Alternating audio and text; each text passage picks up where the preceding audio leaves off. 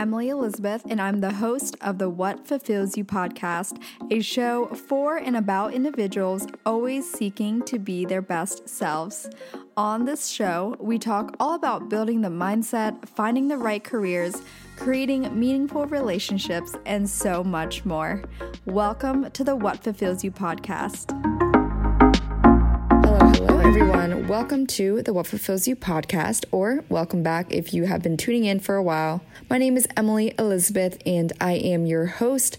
On today's episode, I am sitting down in the studio with Ali Egan, and she was such a fun guest because this one really touches on a bit of business and building a company and scaling one both in a corporate setting as Ali had experience as former CEO of Cynthia Rowley, but also in her own brand as she recently started her own company, which we dive into. And I want to add as a quick preface, I've been using her skincare products ever since she gifted them. And oh my gosh, you guys, I seriously switched over immediately.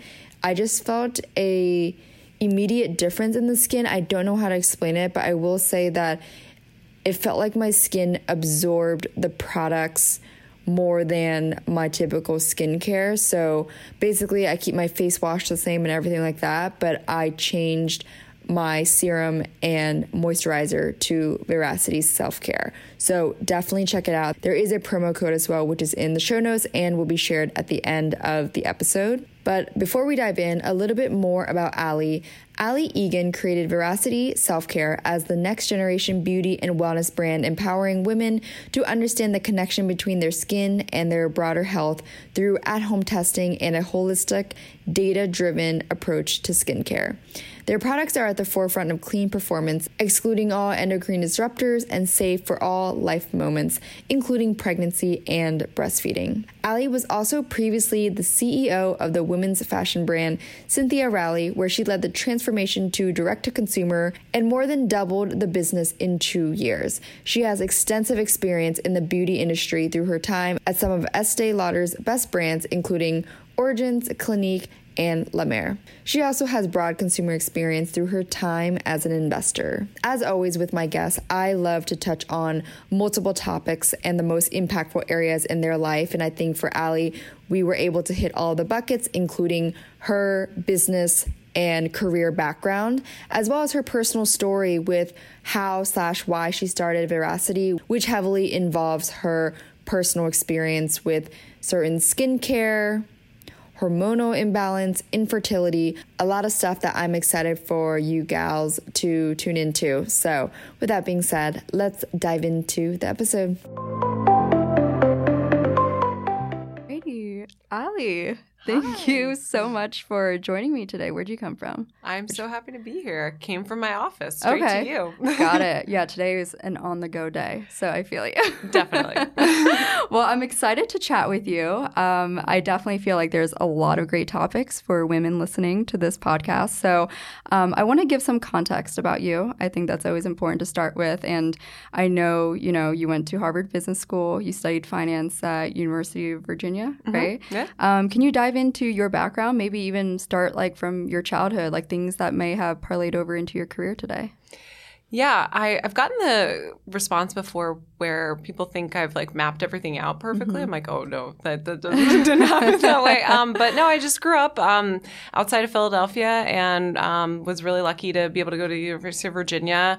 Um, studied uh, business and foreign affairs, mm-hmm. and uh, you know, didn't like everyone else, didn't really know what I wanted to do with my life. Mm-hmm. So, um, took a job in finance, investment banking because it was, you know, it was type A, and it was the best thing you could do. Um, and uh, through that experience, ended up stumbling my way um, into an opportunity on the investing side with a firm called L. Catterton um, in the consumer retail world. Mm-hmm. And that's when I really fell in love with uh, working with brands and building brands and mm-hmm. sort of evolved in different ways um, from there, but, uh, but was not always intentional. yeah. So you said you went into kind of like the finance and investment banking side you know, what was the experience like that, especially back then as a female in that industry? You know, was it difficult? Was it like what's that environment like? I mean, I know it's a little different today, but I think it's um, I'm sure some of that experience really, you know, parlays over into you know the experience you had, you know, leading a company and then starting your own. Yeah, I feel like I've lived different lives in my career. Yeah. Um, you know, now my entire team is women, mm-hmm. um, whereas I was one of the very few women, and and I found myself. I think culturally, we've changed so much over the last like 15 years, even mm-hmm. where it wasn't acceptable for um, you know young women who wanted to be respected to like really look and act the way that felt authentically them and i'm mm-hmm. i'm you know i think we're still making progress in that area but i think i've especially i remember going to like brooks brothers because i thought i had to like get like a perfect like oxford button up shirt mm-hmm. and i'm like now i wouldn't like be caught dead in that um, so, so you kind of like yeah. force yourself into an environment and um, and look i learned a lot of good things met a lot of good people but um, was happy to sort of get out of that world at the mm-hmm. right time yeah how did that impact your career trajectory starting out in the finance world? Because i can imagine you know having that skill set and knowing numbers which is I don't want to be uh, generic, but I do think a lot of women prefer not to be, you know, you know, in the CFO position or looking at the finances, the Excel sheets, all of that, right? It's yeah. like, oh my god, I'd rather be designing and being in the fashion and being creative. And uh, look, I'm the same way, you know, I'm, I'm a fashion type of girl. So, yeah. um, but how, like, do you see how that actually gave you a lot of strengths, like leading a company, because you are able to see it from that perspective as well?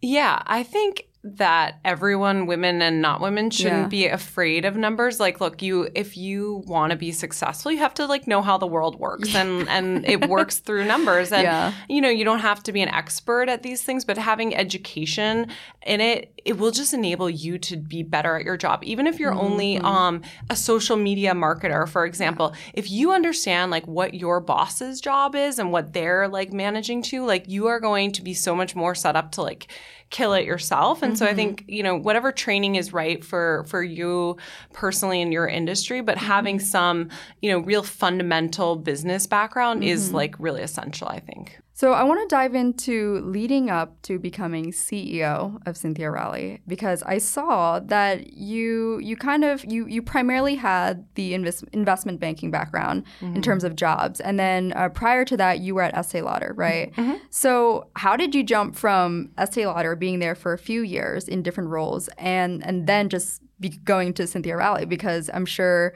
it's it's a different do they would you say they usually try to pull internally instead or does it vary What's uh, that process like? Yeah, Cynthia was actually as a smaller company than people may think. Oh, okay. um, so, you know, it was a really great opportunity for me. I'd come from, uh, I when I was in the investing world, I was working with small consumer, smaller, cons- high growth businesses, right? And I loved that um, because it was like really like going, you know, from growing thirty percent a year, like hiring people, doing all this stuff, and then I went um, when I went it when I decided I really I took a look at myself and I was like I would I want to be on the other side of the table not being an investor and advisor but mm. really like a mm. brand builder and a doer mm. and that's when I went to business school like took a pause and mm. and started to say like how do I educate myself more in the areas of like marketing, operations, mm. these other, you know, things that really like build a fundamental business.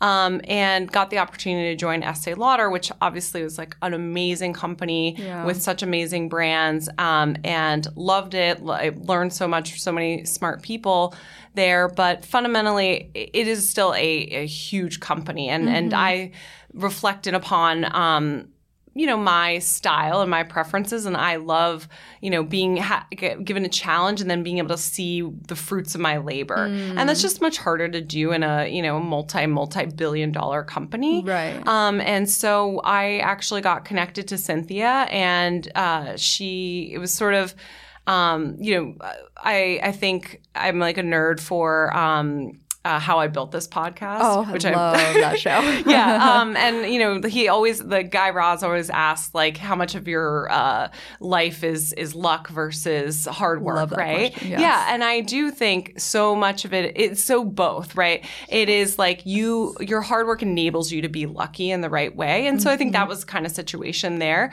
um, where I because I had this marketing background from Estee Lauder and then like the business background, that's sort of what um, what Cynthia was looking for to help build her business, especially in the more direct consumer e-commerce realm. Yeah. Um, and so was uh, able to to join that business and you know sort of take her in a new direction, which was really fun. Yeah, and you came in at I would argue one of the best times, right? Because that's right before the pandemic, right? Um, or was that around 2018? 2018, yeah. Yeah. So two years prior, and so because especially I would say after 2020, everyone went, oh, we need to focus on e-commerce, direct to consumer, Yeah. right? Yeah. Especially, Oh, yeah. you know, in today's environment. um, I want to jump back to Harvard Business School. You know, you said that you went there to really gain business experience and, and just understand like different parts of operations.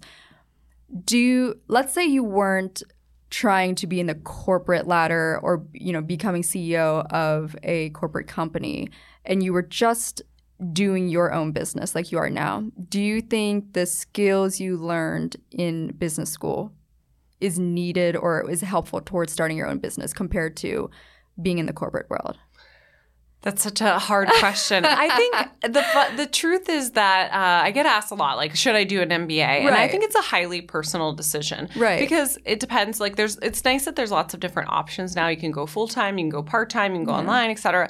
Um, and it's it's like if I the best way I can think about it is you think about where you are, where you want to go, and where the potential gaps are, both from like a hard skills standpoint as well as from a leadership training. And I had um, part of my decision to go was um, if I went into industry, like you know, at a company, I didn't want to just be a finance person, Right. And and that was what I was trained to be. I knew that I could be more, but I I didn't, you know, it didn't make sense to me to to leave um, the investing world to just go do the same thing at a company. And so that was part of it. But then the other part of it was I had had such amazing training in sort of the technicals of business, like understanding how a P&L works, what drives a marketing success, how to think about a white space in a in a consumer world. Um, but I honestly hadn't had a lot of training in like what kind of leader do I want to be? That time to like reflect and and for me going there full time was. Um, some of those soft skills, uh, and I'm using air quotes, were actually like s- s- something I come back to almost on like a weekly basis now. Oh. So okay, so okay, for I guess in your case though, you would say it was worth it going to business school and It was worth it for me, yeah. yeah, yeah. No, I can imagine. Again, I asked that as I'm sure you can imagine because nowadays it, it's very hard to tell. Um, not necessarily if it's like worth it, but it is an investment, and so I think sometimes because there's such a high cost to it, a lot of people don't know if it's worth it in the terms of is it necessary in in the ROI, right? Like is it going to give me the return on investment in getting me where I want to be in my career or where I foresee my future? And so I think I like to paint that picture for people for, from with people who had experience in that like yourself. Yeah, it's hard to tell exactly, and I think you have to have a long term um, mindset to Yeah. it. Uh, but it's a good way. It's uh like smart of you to to frame it that way. What about key past experiences you had that enable besides you know uh, what we talked about earlier just business school and your finance background in general what about your time at Estee Lauder and even other job experiences that you find that really shaped you to be ready? And like again like you said half lucky half um, hard work right? You know how did you get into that position you know right time right place You know how to book flights and hotels. All you're missing is a tool to plan the travel experiences you'll have once you arrive. That's why you need Viator. Book guided tours, excursions, and more in one place. There are over 300,000 travel experiences to choose from, so you can find something for everyone. And Viator offers free cancellation and 24 7 customer support for worry free travel. Download the Viator app now and use code Viator10 for 10% off your first booking in the app. Find travel experiences for you. Do more with Viator. Uh, well, one thing you should definitely always uh, i would like to remind like young women especially is that no one is ever perfectly ready right? If you you even the ceo of estee lauder doesn't know perfectly everything that you know he's supposed to do or eventually hopefully she's supposed to do. Mm-hmm. um, so I, I think that's part of getting comfortable being uncomfortable is like how you grow as like a leader in in your career. And then i think the other thing that um, when I reflect upon a bunch of my experience, it gives you is it it gives you a bunch of data points to then have the confidence that you're going to be better equipped to make decisions. Mm. Like you know, I'm in a startup right now. We face thing we're doing something totally novel, right? Right. And uh, so we face decisions and and um, and things all the time where there's not like a clear uh, this is what exactly what you should do but i think my experience has led me to ask the right questions and it's all about asking the right questions to hopefully get to you know the, the right answer so you talked about how you really impacted the direct to consumer side of cynthia rowley in terms of that growth mm. how did you like come in and realize like okay this is the approach we need to take and was it was it difficult coming in uh, not coming in internally right? Like coming from another company was you know was it hard to work with other executives in, in the company? Was it difficult to assimilate or, or were every was everyone kind of you know welcoming in that aspect and understanding the new leadership yeah, to answer the second part of your question first, I uh, I was pleasantly surprised by how welcoming people were. Mm-hmm. It was mm-hmm. something I was afraid about, um, you know, coming in from the outside and then being, you know, people's bosses who weren't necessarily used to having that. Right. Um, uh, was a little scary, but I think everyone there really wanted what was best for the company, and mm-hmm. and part of that is they wanted uh, someone helping uh, set the the ship and the strategy and and um, putting everyone on the right direction. So so that was a really pleasantly surprising experience. Mm-hmm. And and to answer the first part of your question, how do we know?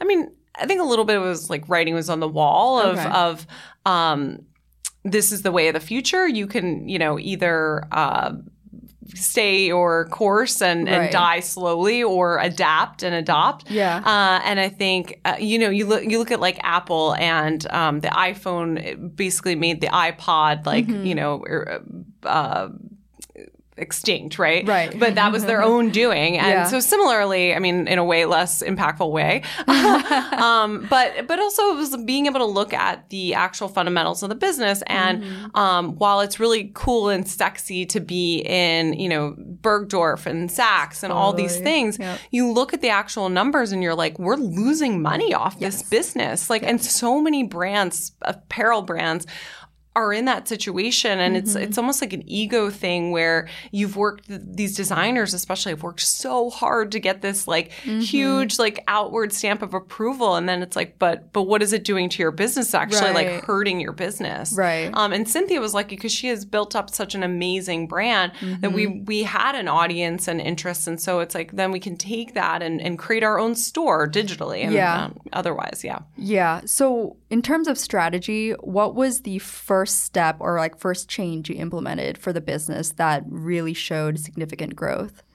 Well, the first thing we did was actually cut business. Like we cut ties oh. with some um, retailers where it wasn't a profitable business for us and we didn't see the path um, to profitability that way. Mm-hmm. And then the second thing we did was think about like our brand and storytelling and how we were doing that on our own store online and mm-hmm. and think through the different channels of of how people are coming to visit our website, what they're looking for, how we can make that customer journey um, learning about the brand or relearning about the brand and then mm-hmm. uh, it, looking at the clothes specifically um, you know to purchase. So it was right. really just thinking through those different customer journeys and channels and trying to optimize in each of those areas. And and we saw significant growth really quickly. Um, wow. So that was um, reassuring that we were making the right decisions there. Did social media, because especially around 2018, that's like I would say a booming time for Instagram. You mm-hmm. know, did that have an impact on your direct to consumer side? And And and was Yeah. that like a strategy, like a new strategy implemented around that time frame as well? Yes, definitely. We did a ton with social media. Uh, you know, again, we were really lucky to have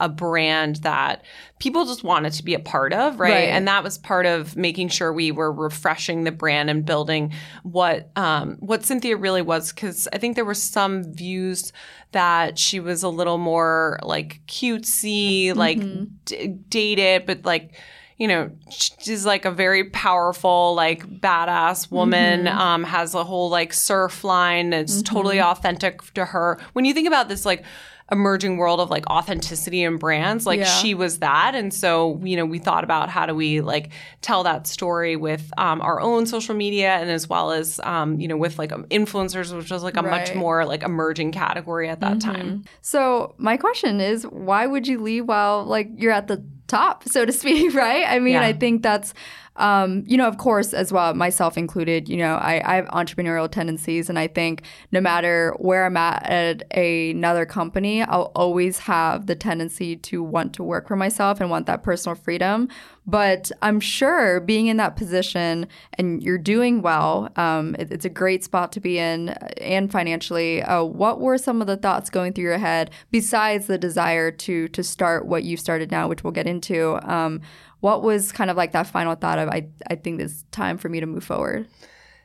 Yeah, well, it did start more from a place of what I felt like I had to do um, versus like leaving Cynthia behind or or not wanting to do that. And I, I can explain a little bit more, but um, you know, when I had accepted the job at Cynthia, I'd, I'd been married for a little while, and and at that time, my husband and I were um, start trying to start our family, um, and uh, not having success. And I ended up going through, you know, kind of a terrible infertility journey with, Right. um, you know, a couple miscarriages and IVF and the whole thing, and um, and you know, during that, I got diagnosed with um, Hashimoto's, which is a uh, hormonal disorder, a form of hypothyroidism. And not even immediately at the diagnosis, but only later through going through all of this, you know, terrible, terrible stuff. Like, like I said, I had an ectopic pregnancy and just like this whole like health journey. Um, is I started like doing the research myself and I was like digging into like what does this mean? Because I was just given like oh you have Hashimoto's here's a pill like and then you'll be fine. Um and uh and so I started doing the research myself and I had found I started reading these medical papers and the first thing I found a sign of Hashimoto's was like this dry flaky skin mm. and that had actually started happening to me when I was in business school Oh wow. and it was this sort of like aha moment where it was like, oh my goodness, like my skin was giving me these signs of this mm-hmm. underlying imbalance. And I didn't have like, uh, here I had been working at like the biggest, best beauty brand company in the world. I had seen a dermatologist when I started having this problem. Right. And I wasn't even equipped to to understand like what was going on. And so I had just, you know, sort of on the you know, nights and weekends started thinking through like there has to be a better way. How can and and talking to other women and, and just hearing that like my story was their story in just alternate forms. Right. Whether it be like PCOS or just uh, hormonal acne or whatever. There was just so many instances of um, women not being able to connect their, you know, their skin and their health uh, in a real way. Um, and so I just started kind of thinking through what what we could do there.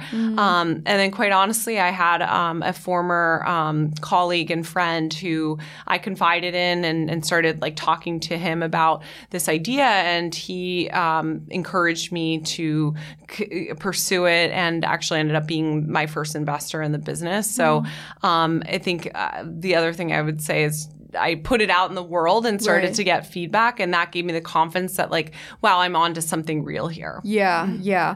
And I do want to dive into that part about your story as well, because I did read some of that. Um, you know, the the part of the reason why you started Veracity in the first place, your personal experience with the skin and hormonal hormonal balance, and just your approach to holistic health as you were researching it yourself. Um, what are what are your thoughts in terms of like looking back now?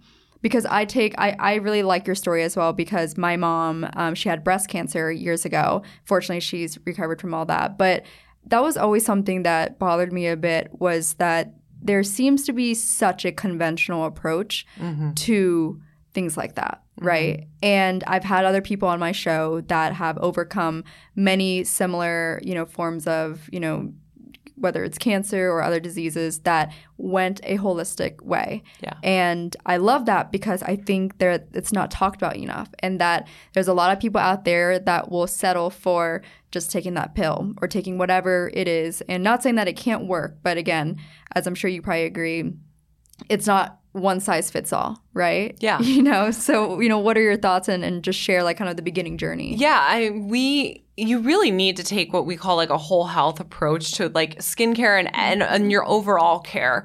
Um, and it's crazy. We you know it's just it's not anyone's fault, but it's like how our society and medical system has evolved, where it's like you go to this specialist, they are dermatologists, they are experts in skin, but they're really kind of like skin surgeons, if you would, and mm-hmm. that's how they're trained. And and you go and you have a five minute appointment, mm-hmm. and you forget to tell them that like, oh, you're not only getting acne, but like you're getting these terrible period pains because this is a dermatologist, not an Yeah. OBGYN. So Yeah. like you don't even give them the doctor all the information that maybe they should have in Right. helping you um, come to a solution. But like, look, uh, we have to get over. I uh, say this to my team all the time. I'm like, we have to get over the fact that there aren't easy answers, and and really do the do the hard work and and understand like everything. We are complicated, amazing beings, um, but it's like by taking the time to understand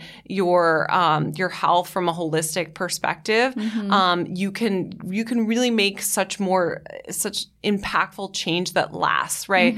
Um, so for me and my skin issue, once I was able to understand the root, it is about knowing the root cause, right? So once I was able to understand the root because I was able to understand. Okay, Hashimoto's has inf- um, inflammatory uh, effect, Yeah. and uh, gluten can often impact that. I stopped eating gluten, um, made some other uh, changes to thinking about how do I really actively work at balancing my hormones.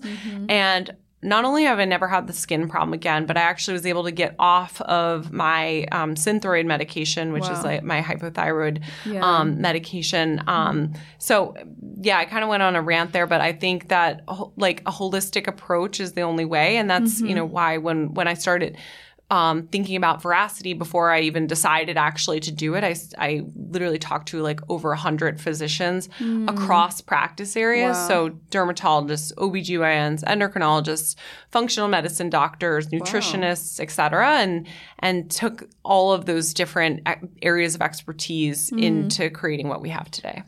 What do you think is the main obstacle or reason why people maybe prefer even just like accepting a conventional route instead of doing the deep research and actually recognizing what the root issue is? Because I'm sure, you know, you've come across some of that yourself in the studies and your research. Yeah, I think most of it's education. They don't know what the options are. Right. Like, you know, you you are you go into the OB's office and you've been getting like terrible period pains, for example, and then they just put you on the pill, say that that'll help, and you're like, okay, great. Mm-hmm. And you're not educated that like, okay, this is actually like these are the impacts on your hormones. It's not actually changing anything. It's Yeah. just covering up what's going on Right. right and so if when people finally understand that you're they're like oh my goodness like i might have made a different decision i might have made the same decision but mm-hmm. i think what we what i personally am on a mission to do is make sure that women are armed with the right information about their personal body and situation to make the best decisions for them mm-hmm.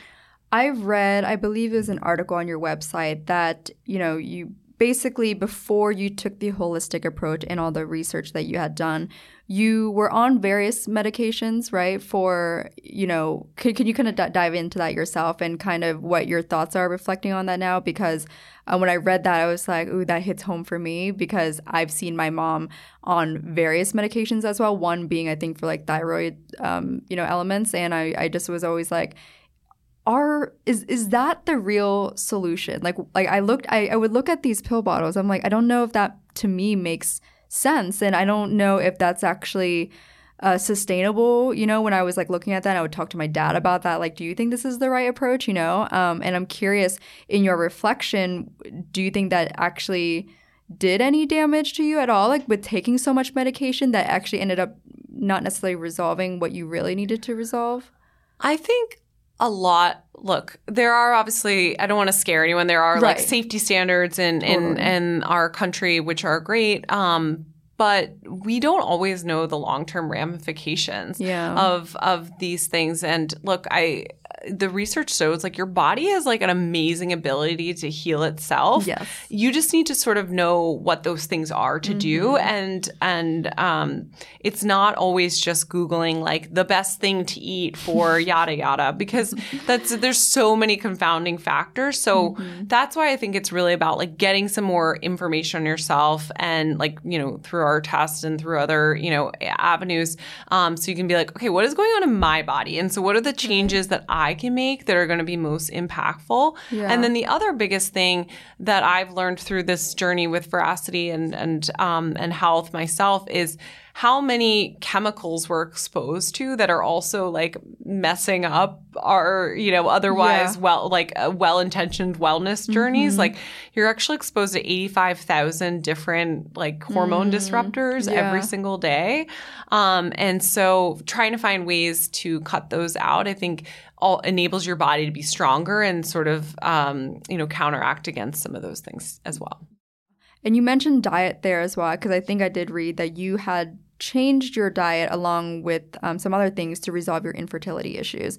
Can you share what was the game changer? You know, maybe besides, um, you know, removing gluten, for example, like what were some things that you noticed immediately, or at least within three to six months, made a difference in your your energy, your your like maybe like less bloating, like just things like that that maybe other people, like other women, can implement in their life today and maybe see that same similar change. Yeah, well, gluten for me actually really did help, like relieve Okay. like sort of bloating issues. But I think the other thing uh, that I feel really passionate about is a lot of most medical studies are done on men because they mm-hmm. don't actually have to hmm. adjust for women and where they are in their cycles.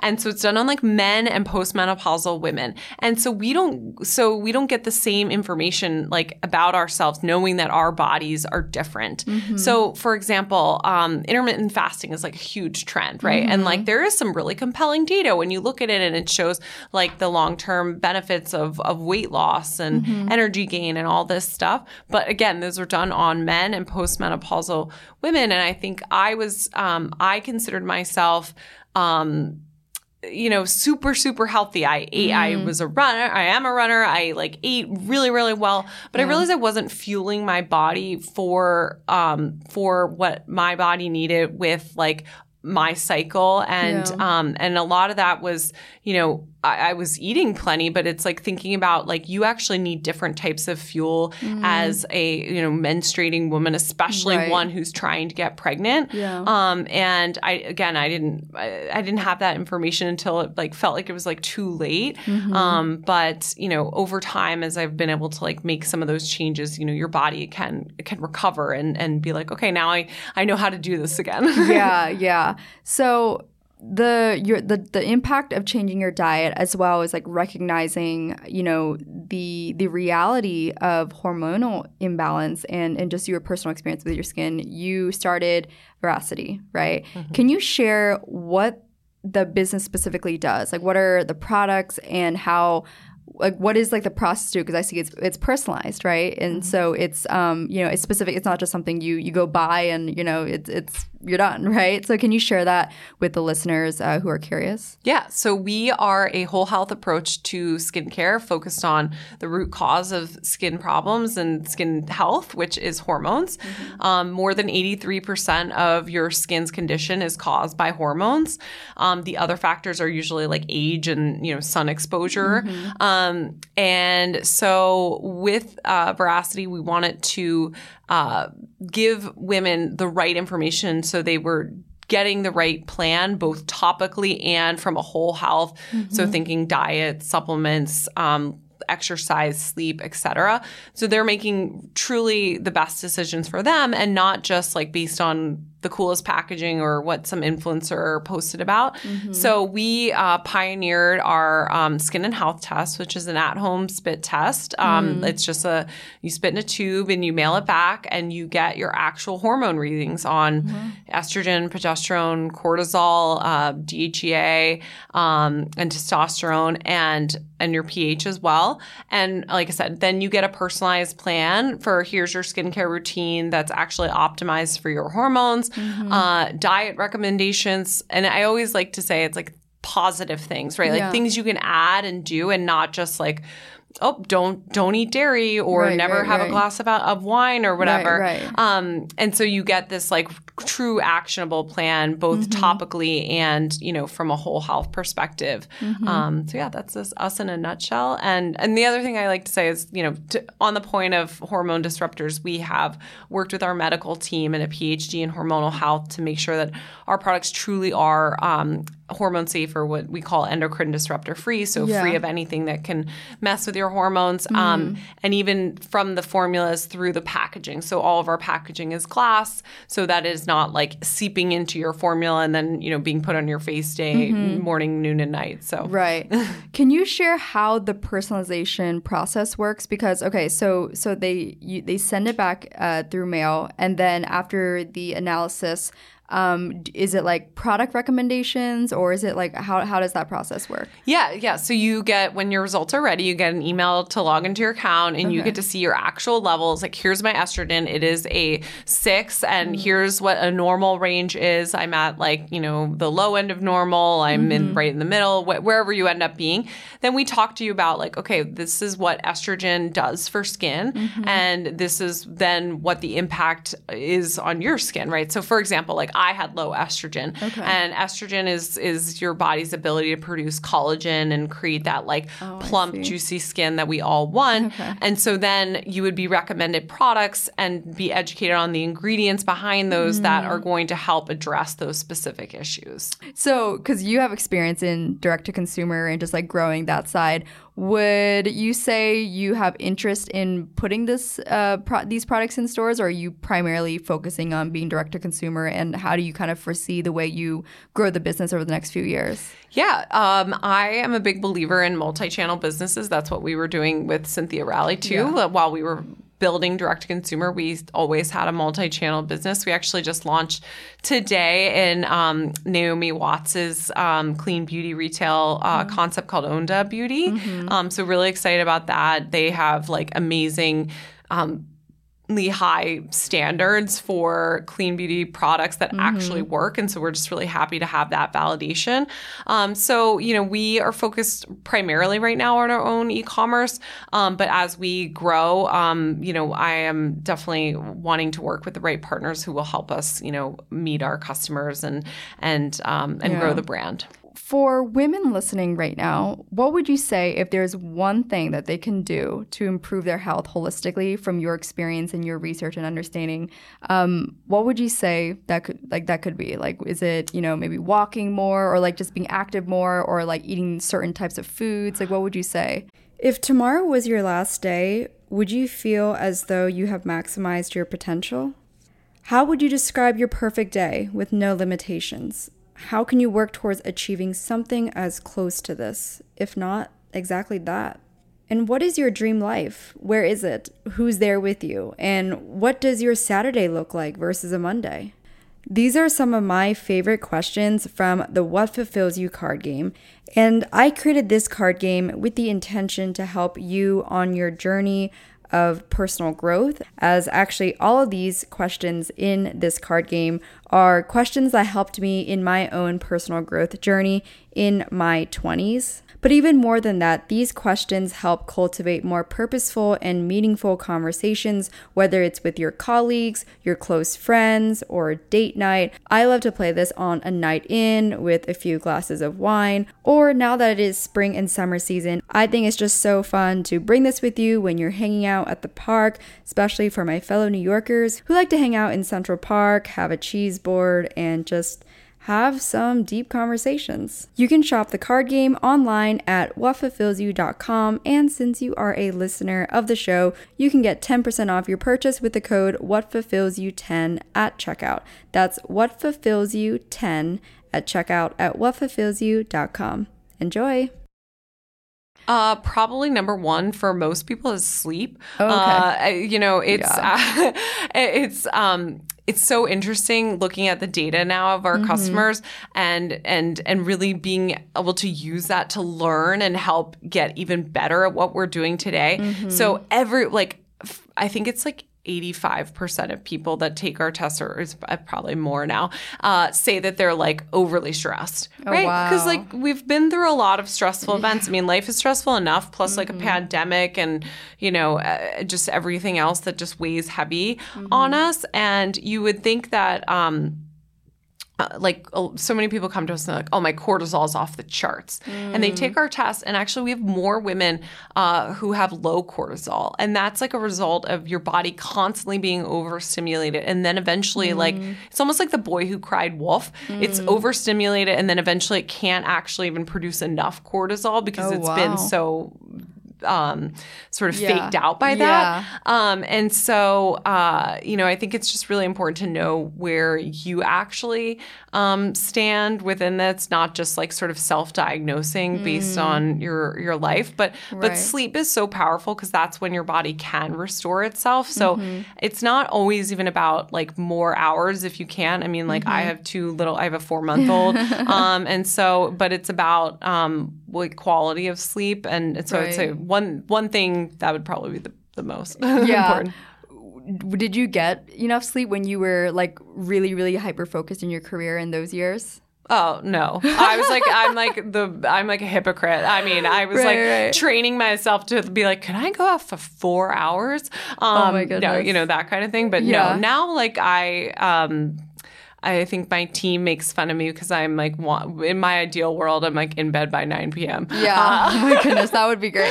yeah, but uh, but now no, I, I I try I try I prioritize sleep in a different way. I'm not Yeah. always great at it. Yeah. But I think if you keep it top of mind, you'll you're more likely to do a better job.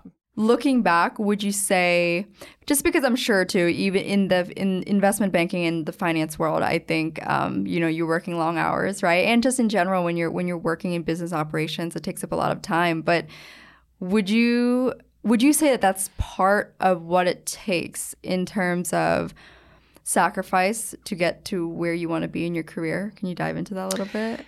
Yeah, I I wonder. I'm always curious, especially from you know someone coming in from like the finance world and haven't had experience in that. Yeah, I'm definitely not of that mindset where I think there used to be this culture of I had to do that when I was your age. Now everyone has to, you know, work till 4 a.m. and and mm-hmm. that kind of thing. I think as a society and a business, like we should try to figure out ways of like working smarter, not harder. Mm-hmm. That being said, I don't want to you know i think you have um, a younger audience like with people coming out of college and such and starting their career. And i think i should you should be honest like you got to be prepared to work hard. Right. and working hard sometimes mean making sacrifices to learn and really teach yourself to m- build relationships to you know to really explore. Um, so i think that there is no um, you know to do cool things is hard work um, and so i think that we do have to like somewhat accept that as well Yeah, yeah. And that I do want to talk about like balance because I read an article where you mentioned that you don't believe in balance per se, which I personally agree. Um, but can you elaborate on why that is and how people can actually resolve that issue in their life? You know, I think I hear a lot of people.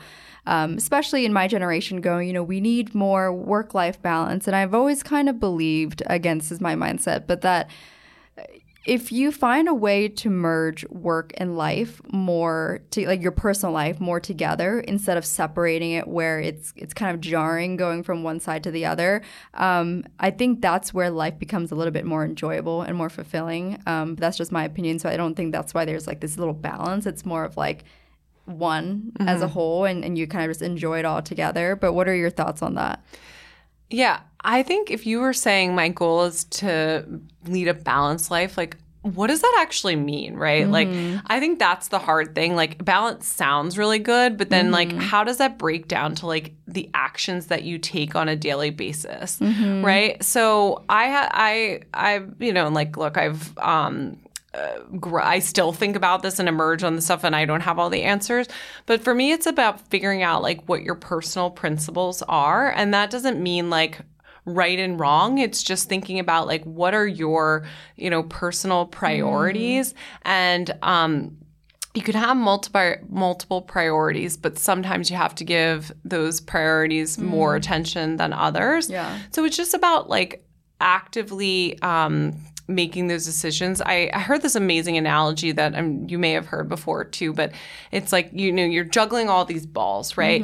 And it's your job to know which balls are rubber and which balls are glass. So what that means is like which balls that you can drop for a little while and they'll bounce back up eventually, uh, and which balls are glass, meaning if you drop them, like it, that is your ultimate priority because you can't get that back. And so like with my own life now, um, of course I still go to work every day, but like my glass balls are like my kids, Yeah. right? And so you know, um, I just think spending time to to reflect and and uh, you know I have a reflection practice now where you know I try to do it at least once a week where I really like sit down and think about like um, my week and, and what comes to to mind. Um, having that sort of self reflection is is just huge in making sure that you're never going to be able to achieve all the things if for ambitious people, right? You're never going to be able to achieve all the things you want to do in a week. Yeah. Um, so if you just um, if you can make sure you don't drop the most important at least on that week or Mm-hmm. month or whatever, then you're just going to be much happier. Yeah. you seem to be, I would say, probably type A, similar to me, right? Yeah, yeah. I've seen that. um, you know, what what are some pieces of advice you have for those who, um, you know, would like some just general advice on approaching their career, approaching on, you know, knowing what they want, like figuring out their life, and and and not just like the vague figuring out your life, but like maybe like some of the questions you wish you asked yourself when you were 23, 24 years old, a couple years out of college, and and like working your way through corporate. Um, but what would what what do you think would be some good reflective questions for those in that stage? Yeah, I think part of it is understanding um, sort of the more personal side of your work career, right? So sometimes it's just about, um, well, I think a lot of times it's about who you work with, right? So like thinking through like, what kind of leaders have you been inspired by and who do you want to surround yourself with? Because it's totally okay to like not know exactly where you want to go but i think if you put yourself in a right situation even if it's not where you want to be forever you'll be around people that help you learn and grow in some way and, and at least you get you on further along that path even if you don't know where it's going. Yeah. um, so I'd say that um, first and foremost, and then don't be afraid. Like it's okay to not have it figured out. Like I would say, talk to as many people as you can. Right. Um, don't be afraid to say, "Hey, I'd just love to like learn more about what you do," because that's the scary thing. As like a young person starting out your career, you're like, this job either sounds great or it sounds horrible, but I actually have no idea of knowing what it actually entails. Right, Um, right. and that was one good thing for me about going to business school. I was just like unabashedly like, "Hey, can I speak to you?" Like about Love that. Love Yeah. that. Mm-hmm. Yeah. You know, I think a lot of people get scared to take initiative until they hear someone say, like, that's literally what I did in Yeah. order to, you know, understand what I want and get to where I am. You know, I think it's having taking that initiative. Were you ever scared to take initiative? But Like, was there ever a point you look back, you're like, oh, I knew I was a little more timid then, but then I finally got out of my shell, or were you always like that? Oh no, I was. I'm definitely like I. I've cons- I come off sometimes as an extrovert, but I'm like definitely like more of an introvert. Yeah. Um, but I think it's you know you just have to put yourself out there because it's like that's the only way you're gonna get things in return. And Yeah. um, you can start small and figure out ways that you feel comfortable. Um, but it's also about being prepared, right? If you, uh, I know, like you know, especially in business school, I got the opportunity to connect with people who I was like, you know, almost like fangirling out over. I'm like, oh my god, your job is so cool. Yeah. And so it's a little nerve wracking, but I think you can. Um, you can do your research and and you still might come off as a little silly because you like or feel feel like you're silly. Um, but if you're like reading up on the industry and things you're interested in, you're really like there are no dumb questions. Um, and so I think just um, you know just putting yourself out there is a way you're gonna like learn and grow. Yeah. And I would say too, you know, that's like the best way to quote unquote network nowadays, right? I think like, you know, similar to you, I feel like there's been many times where I just was lucky to be in the right place at the right time uh, to get certain opportunities. And you put yourself there though with hard work, like you said, right? You know, with Yeah. your opportunity becoming CEO, you know, it's like, it's, you, you have to have the skill sets to to be in that role like to take on that opportunity because if you're not um, you know if you're not like there yet i think energetically i think that can also block you in a way from being able to get that opportunity presented. Yeah, a hundred percent. yeah. Um, so what about advice that you got that got you through your early 20s but maybe more on the personal life side? Because you know I think a question a lot of women might be asking is, okay, you had a great career trajectory, even though it's you know not linear, and you know you had to figure your way uh, out through that. But how did you make time for friends, a social life, and and especially like a romantic relationship? Oh goodness, uh, it seems like a blur. Um, I uh, well, like to go back to that article that I wrote that I think you were referencing.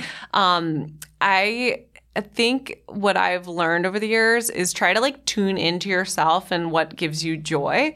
And mm. by joy, I like to say it's like just what gives you that like childlike happiness where you're not like tempted to check your phone, maybe is like a good way of Yes, thinking. yes. And just like just be like aware of those moments because we we get them mm-hmm. and just try to create more of those those moments. And so, mm-hmm. you know, I found like with my friends when I was able to even no matter how tired I was on like after a hard week, like getting together with them like revived me. And we weren't always mm-hmm. like doing the coolest like New York things. Sometimes Yeah. we were like sitting in someone's apartment eating snacks and Yeah. drinking wine or whatever. Right. Um, but that is what like recharged me and allowed me to like enjoy everything else. Yeah.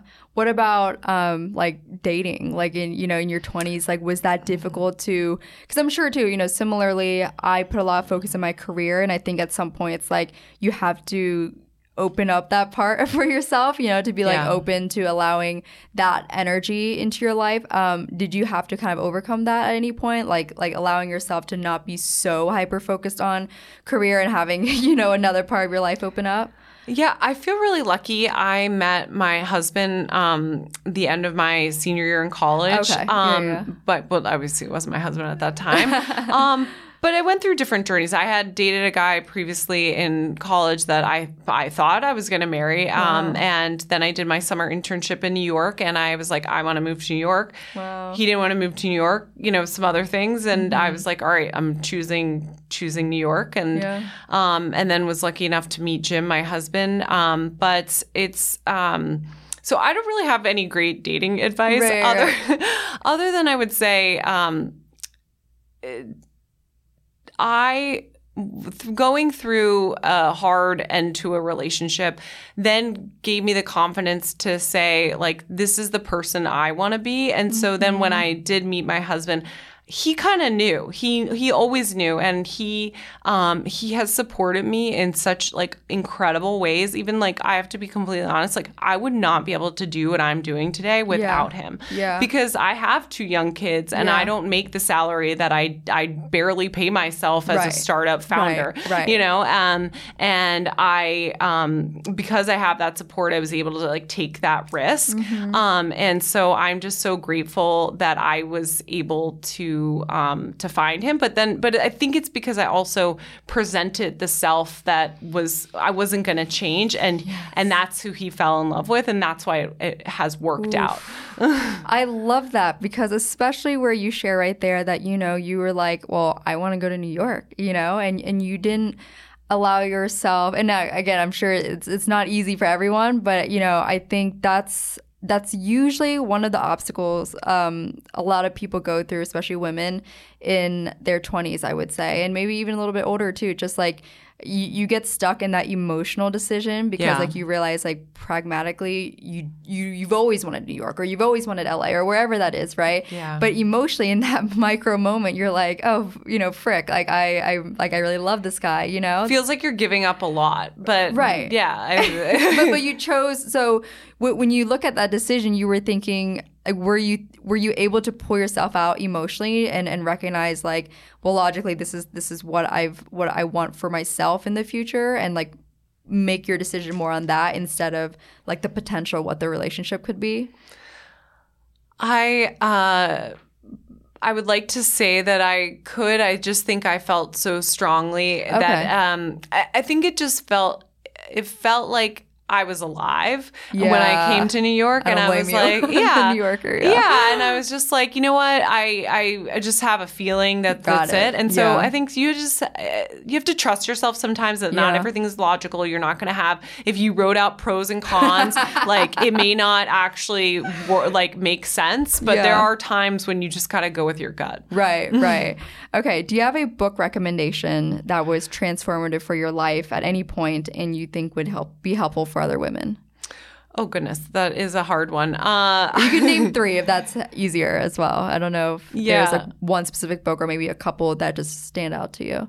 well, I um I both like uh I like like nerdy literature Oh, sometimes. me too. I mean, I like literature as well. Yeah, like, especially so Russian like I'm like a huge like um, John Steinbeck uh, Okay. fan, um, which is very very nerdy. Um, I also because I think it for me I'm so in the work mode that it's really nice to sort of get out of that. Mm-hmm. Totally. Um, sometimes, Yeah. um, but I also have really liked. Um, you know, an old school one is like the Seven Habits of Highly Effective People Yeah. is actually really good to think. You know, he talks a Yeah. lot about like personal principles. Um, and I, another one I like is um, Thinking Fast and Slow. Okay. Um, Some people, yeah. a lot of people have mentioned that one. Yeah. yeah. Okay. Those are good. Uh, would you say those were transformative for just like your your overall life, or more primarily in your career? Um, well, to your point, I I feel like I don't think they're so separate, right? And the Right. decisions and priorities that you make with Yeah, your yeah, yeah. career should align with your life. So Yeah. bo- both, Okay. I, and I think they've they've helped me like almost think about like you know you have problems at work that are related to people and problems at home that are related to people, Mm-hmm. and you can use some of the same tools, um, you know, uh, Right. to solve those issues. Yeah. Yeah. No, I agree that they they are the same. So, or you try you should try to like merge them into one. So Yeah, exactly. Okay, so I'm going to ask you a few questions from the card game, which um, I forgot to Oh. bring your goodie bag as well. I do have one for you, so I'll have to mail it to you. Okay. But um, the card game, it's part of the What Fulfills You merch line, and this is a card game where it's very versatile. You can play it with like your partner, you can play it with friends for wine night. Um, you know, you can play it with colleagues actually, like to build a you know the culture in your workplace, or as self-reflective questions like for journaling. So it's a very um, personal growth focused deck of cards, but also great for conversation starters. Fun. Um, so I want to ask you a few from these. Uh, let's see. Oh, okay, this is a good one. Do you believe in right person, wrong time, or that there is no such thing as wrong time because if it's the right person, it will inevitably work out? I think more the latter. Um, at least I would hope. Uh, but uh, you know, and and that probably comes from um, I. You know, I just know my husband's the right person for me. So I and we met actually when we were both dating other people. So Okay. it eventually worked out. Yeah. um, do you believe everything happens for a reason or that it's like, you know, maybe more 50-50, that it's it's 50% timing um, and 50% the direct action of our decisions? Yeah. I've thought a lot about this because I've seen a lot. The older I get, the more not to be like depressing about it, but like the older I get, like the more like things that you like pinch yourself moments, not in a good way that you experience. Yeah. Um, that, you know, you're just like, wow, I never thought I mean, my my sister lost a child, like, and you're like, I never thought I would like live through that and Yeah. see that. Um, so it's hard to be like, oh, everything happens for a reason. But and like, you know, going through the infertility journey that I went through, I like brushed over that. But like there were some really scary, dark moments where I was like, I I want, I feel like being a mom is my destiny, but I don't know that I'm going to get that. And mm. so, um, and that like leads to some other dark things. So I, I don't know that everything happens for a reason, but I do know that hard things happen so that you can grow. And, yeah. Um, so you know whether that's the reason or not. Yeah. Um, you know that's you can get some like you can flourish because of them. Right. Right. If you could tell your younger self from 10 years ago a piece of advice, what would it be? Oh, goodness. Um, I think maybe being patient uh, mm. is a good mm. one. Uh, I think we all, especially as you know, type A people, you have you can you can it's like almost on the tip of your tongue you can always like see where you might be and sometimes right. it's very frustrating to be like well why am i here now and mm. why am i the mm. one like doing all the grunt work or whatever um, but i think you have to like sort of uh, you have to put yourself in positions where you're enjoying the process yeah. as well yeah ooh mm. i i could use that yeah. you know being type a as well it's um sometimes i i'm a little impatient and i'm like oh, oh you know i want i want to see the result now yeah you know? oh totally um, okay, well, last question, and it's something I ask every guest on the show, but you know, we talk a lot about your successful career trajectory and you know what you're building now and your personal experience with your story behind Veracity. Um, but in reflection, what would you say really fulfills you in life? Um, I would say, um, I mean, it's it's got to be my family. Like, mm-hmm. um, I'm so lucky now to have two like little uh, beings that like it's just it's so fun like the to see like humans become humans yeah. and um to have a great partner along um the ride and you know we've had a lot of each other over the past you know pandemic and yeah. everything else but I feel really lucky to to have that that's amazing. And I say this all the time on the show, but I really do believe, you know, everyone always answers something related to people. Oh, you yeah. know, how it, whether it's your relationships or even something at work, it's always like something dealing with people. Mm-hmm. And I mm-hmm. think um, the more, especially the younger generation realizes like that's that's what makes life profound. That's I think right. That's yeah. the secret, right? It's about the people. Yeah, totally. well, thank you so much for joining me today. Um, where can everyone find you, your brand, your business, everything, and so they can follow along the journey? Yeah, uh, you can follow us on Instagram at Veracity Self Care okay. um, and at uh, veracityselfcare.com. Um, yeah, so check us out. Please. Amazing. I will link that in the show notes, and I'm excited for you know to see your business grow and really impact the industry. Cool, and I'm excited for you to try our products. I too. can't wait. I yeah. know it's over there. Thank you. Thanks for having me. That was all for today's episode with Ali Egan. As always, I hope you found something valuable from this conversation. And like I said in the beginning, I genuinely love their products and I immediately switched over from my other products to this one. And at first, I was just gonna do like a test trial, but honestly, felt the difference immediately. And just for reference, my skin is a little bit acne prone, not as bad as it used to be, thank goodness. But um, I think in the recent years, a little bit on the dry side, even though I always felt like my skin was oily, especially with my ethnic background. I just think that is kind of a thing. Nonetheless, just wanted to give that as kind of context in case you're curious. But as you heard on this episode, it is all personalized based on your needs and the best part is that Ali did provide a code. This is not sponsored, just a nice little code for you guys if you're listening. If you want to check out the products, you can also get 20% off with the code FULFILL20 at checkout. Again, the code is in the show notes, but as a reminder, the code is FULFILL20, F U L F I L L 20. And as always, if you loved the episode, please be sure to share it with a friend, share it on your Instagram story, and tag the podcast Instagram at what fulfills you and or my personal one at Emily E. Dwan. That is all for today's episode. I will chat with you guys in the next one.